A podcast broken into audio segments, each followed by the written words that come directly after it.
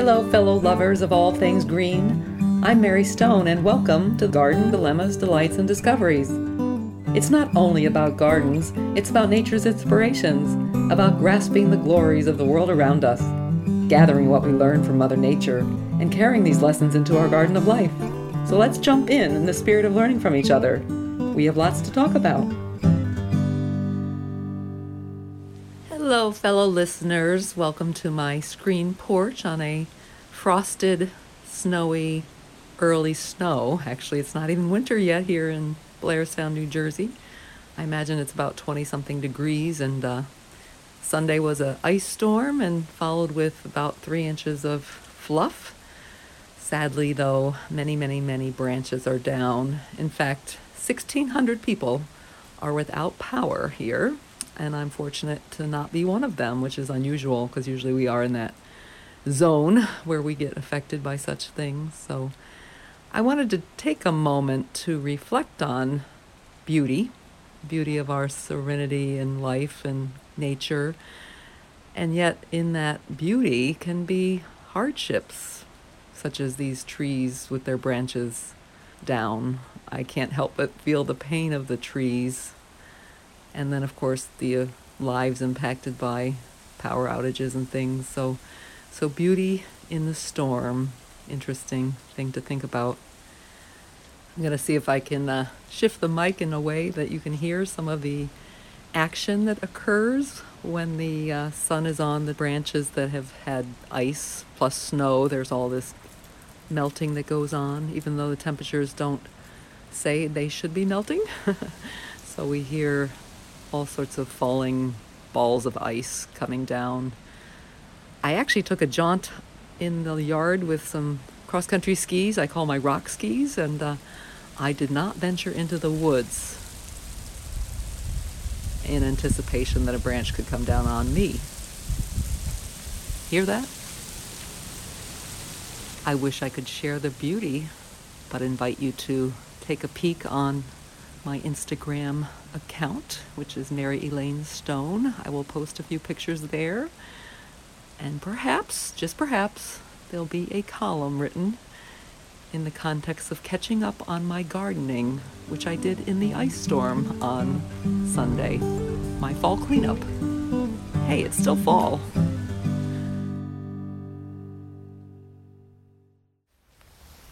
I thought I would share something special because maybe you've been hearing this as I sit on my screen porch. This amazing sound from the brook, which is more than a brook in my mind. It's probably about, 20 feet wide. And during storm events, it can be really, really, really racing like a river. So it's a good thing my house sits up high. So I'm walking through the bits of snow that is left down to the brook. Do you hear it? Gently down the stream. Ah, it's so beautiful. And by the brook are two Adirondack chairs that I have positioned. It is true, I rarely sit down here, but when I garden, I enjoy the chairs because they greet me as I go over the bridge that leads to the property. And it's something very inviting about having Adirondack chairs, but I should take more time to sit down here now that I am down here with you. But yesterday when I was doing my outdoor roadkill decorating, I have a wreath, which is a wreath I did buy, assembled, made out of spruce, I guess. I think it's fir, actually. I used cuttings from my holly and pine cones from the library and bits of cedar branches from the road and created a wreath that is now attached to the chair, one of the two chairs that sits down here. And on my chairs are three stones. And why this is last year I did not get up to the family plot where my mom and dad are resting. And my brother Bill is actually down in Florida and his resting spot. So they represent the three family stones that are no longer on this side. And I encourage you to do whatever you wish to do in memory of your loved ones. It's comforting. Anyway, I thought I would share that story, and I look forward to you sharing some of yours. Please do reach out to me. You can get on to the Garden Dilemmas website and find a link to reach me, as well as my Facebook page and Instagram, Mary Elaine Stone. Water can be so soothing.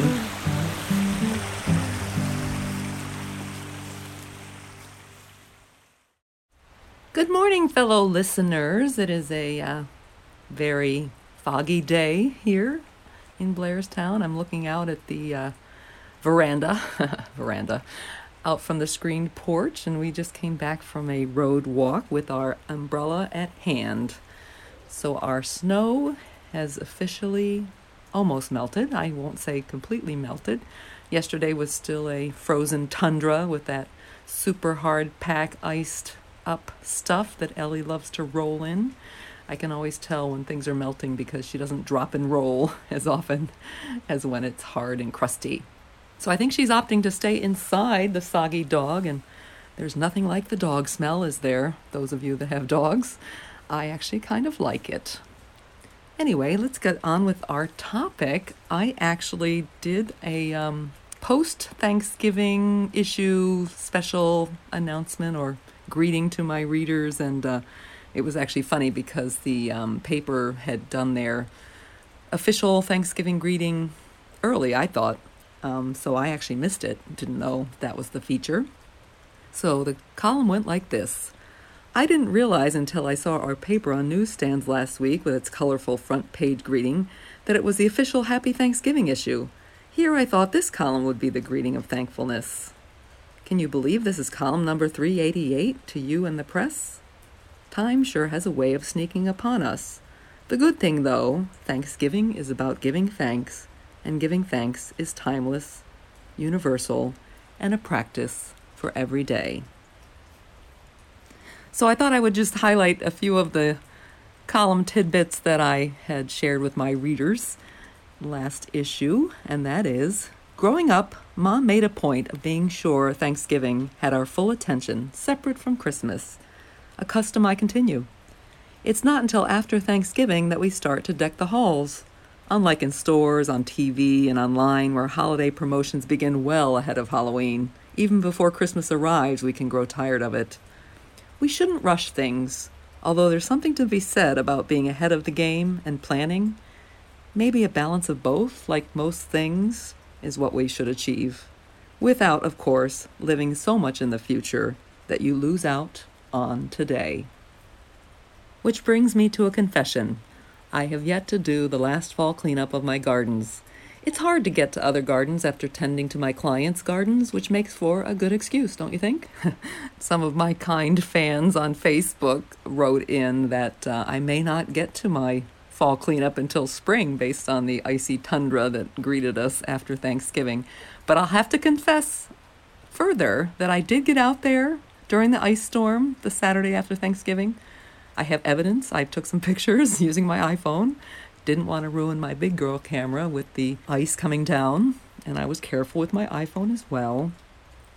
So anyway, I did make a dent in it, but it's not finished by any stretch of the matter. But you know what? It too will get done. It too shall pass. The truth is, I like the look of seed heads and some of the dry foliage through winter. Ornamental grasses, for example, are splendid dry, and coneflowers, Echinacea, and black-eyed Susan, Rebecca, have cute little seed heads. When frosted with snow, they become charming pom-poms in the garden. Astilbe is another favorite left standing. Its feather-like plumes look as beautiful dry as they do in bloom. If they're plants you don't wish for volunteers, it's true Rebecca has a nickname of Rude Becky for a reason, then toss seed heads where feathered friends can have a feast, or gather and share them with your two-footed friends. As you go about tidying up the garden, and I will, I promise, take note of plants to divide or move, and garden areas to enhance come spring. Apply Wilt-Proof or other antitranspirant on evergreens, especially broadleaf ones like rhododendrons and boxwood, to prevent damage from winter winds. What that means is during the cold winter winds, plants do dehydrate, and so Wilt-Proof, or there are other brands, but I like the Wilt-Proof one because it's made of a natural pine oil instead of a synthetic, which I think is better for our plants and the environment. Anyway, that does help the plants from getting dried out. After cutting back perennials that I prefer neaten for winter, I'll top dress the gardens with a few inches of leaf mold so the nutritional boost can permeate the soil over winter. And it'll serve as a mulch to prevent weeds come spring. See that? I can be ahead of the game. Smile face. Here's to giving thanks and sharing with others to help make the world a more beautiful place. Garden Dilemmas, AskMaryStone.com. Stay tuned for part 2, where we will talk about decorating with roadkill. No kidding, we'll talk about that. Hope I piqued your interest. So speaking of saving seeds or passing along seeds to friends, I have a client who was kind enough to share blackberry lily seeds, which I had never heard of this plant, and I actually did write about it on GardenDilemmas.com.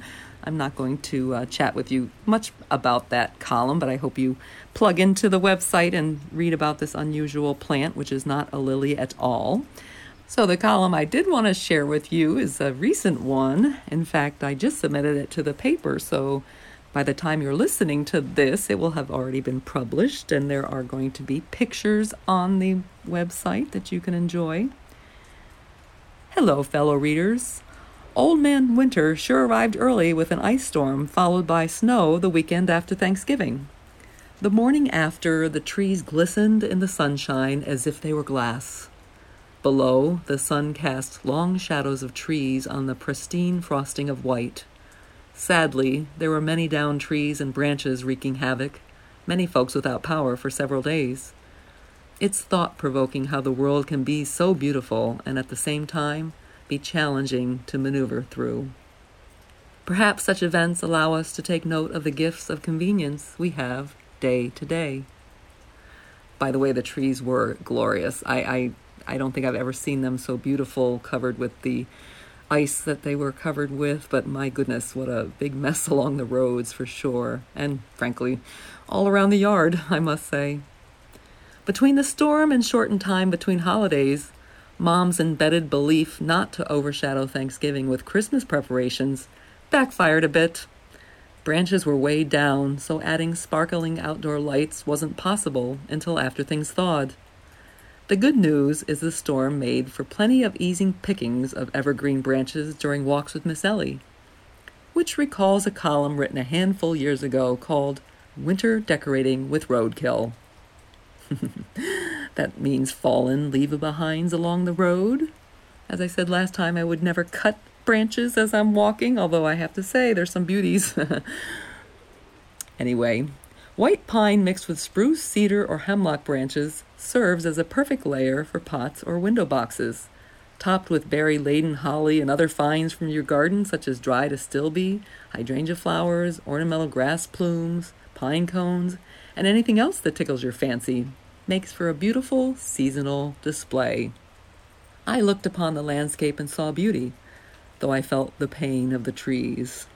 A little side note here, I must say, that morning of the after storm punch number 2, that was again ice one day, snow the next, I looked out on the yard, I was taking a bunch of pictures, I was on my cross-country skis, and Kurt just said, "All I see is work." He didn't see the beauty, but I sure did. But I also felt the pain of the trees, that's for sure. Our woodland was forever changed by 3 back-to-back nor'easters 2 years ago that toppled several old hemlocks. One was over 200 years old. Fallen branches from the post-T-Day storm added new litter on top of the massive trunks. It's the cycle of nature, I remind myself, to soothe the sadness. They drop their branches to decay into the dear earth, to create nutrition for the next generation of growth. After the storm, the ice and snow-encrusted branches were bowing down to the ground. As the temperatures rose, they began to become free of the ice and snow and popped back into position as if to say, "I'm fine, I'm resilient." A week after the storm, with some snow still on the trees, We adorned white lights on the cherished umbrella pine, lights we'll enjoy throughout the winter. There can be beauty beyond the sadness of change and loss, and there is beauty in gathering the fallen branches and bits and pieces left by nature to create decorations that deck the halls and jolly our hearts. Wishing you a glorious holiday season, whatever you choose to celebrate, and I hope you celebrate every day the beauty of the world around us. If I may take a pause here and thank you for your kind listening and ask a favor, if you wouldn't mind, to subscribe to the podcast if you haven't done so already, which you can do on your favorite mobile apps as well as on the online version. And also if you could share the podcast with others so that more folks can become part of our community. Thank you so much. I so appreciate it. On to the rest of our story. Of course, I must share the column I wrote called Winter Decorating with Roadkill. There's a picture of me walking down the road with this enormous, I shouldn't say enormous, a large white pine branch that I pilfered that you can see on my Garden Dilemmas website. But the column starts out like this. Busted! My buddy Paulette from Blairstown caught me picking up the roadkill the other day. My philosophy is if you can't find all the things you need in your digs, there's nothing wrong with a little roadside cleanup. Roadkill is Paulette's witty description of wintry finds, such as the white pine branches she caught me carrying down the road. She went on to share another spot where she snagged down branches. Glad to know I'm not the only one, but please, no pilfering on others' properties without permission. That's a tongue twister, isn't it? No pilfering on others' properties without permission.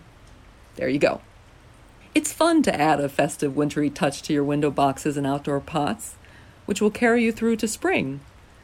They are one of my favorite potted gardens to prepare. It reminds me of going on a scavenger hunt as a kid. Plus, the plant material is free. Adding greenery to your inside holiday decor is lovely, too. I go on to talk about using spruce and pine branches and such for the perfect first layer. And if you have wire boxes like mine, you can use ornamental grass cut from the garden or the loose moss on rocks to create a nest on which to nestle the branches. While not the optimum time for pruning, I save part of the task to use berry-laden holly as my next layer. Harvest and arrange other finds such as dry hydrangea flowers, butterfly bush branches with intense new growth that look like starbursts, clippings from other plants with berries, and anything else that tickles your fancy. Hydrangea flowers were scarce this year due to last winter's 1-2 punch, so pine cones are also a stylish choice. I have to smile, this column was written in 2014, that's right, 2014, and this year we had no hydrangea flowers. In fact, many people suffered the same result, and I thought because mine that I have, which were here prior to owning the home, bloom on old wood, and with deer browse and such, that can impact a season of blooms. But many of my clients had Endless Summer, which is a variety that blooms on new wood that didn't bloom. So I blame it on the heavy amount of rains that we had two growing seasons side by side. They say that had an impact on blooming.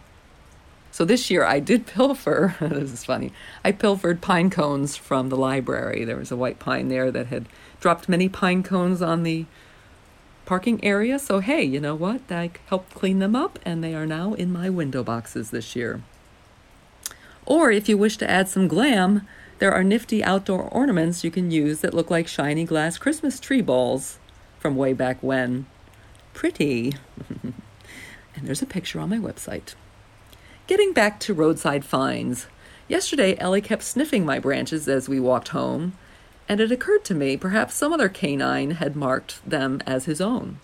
Note to self, roadkill may be best as outside decorations only. Garden Dilemmas? AskMaryStone.com. Thanks for listening. You can follow Garden Dilemmas on Facebook or online at GardenDilemmas.com. and on Instagram at #MaryElaineStone. Garden Dilemmas, Delights, and Discoveries is produced by Alex Bartling. Thanks for coming by. I look forward to chatting again from my screen porch. And always remember to embrace the unexpected in this garden of life. Have a great day.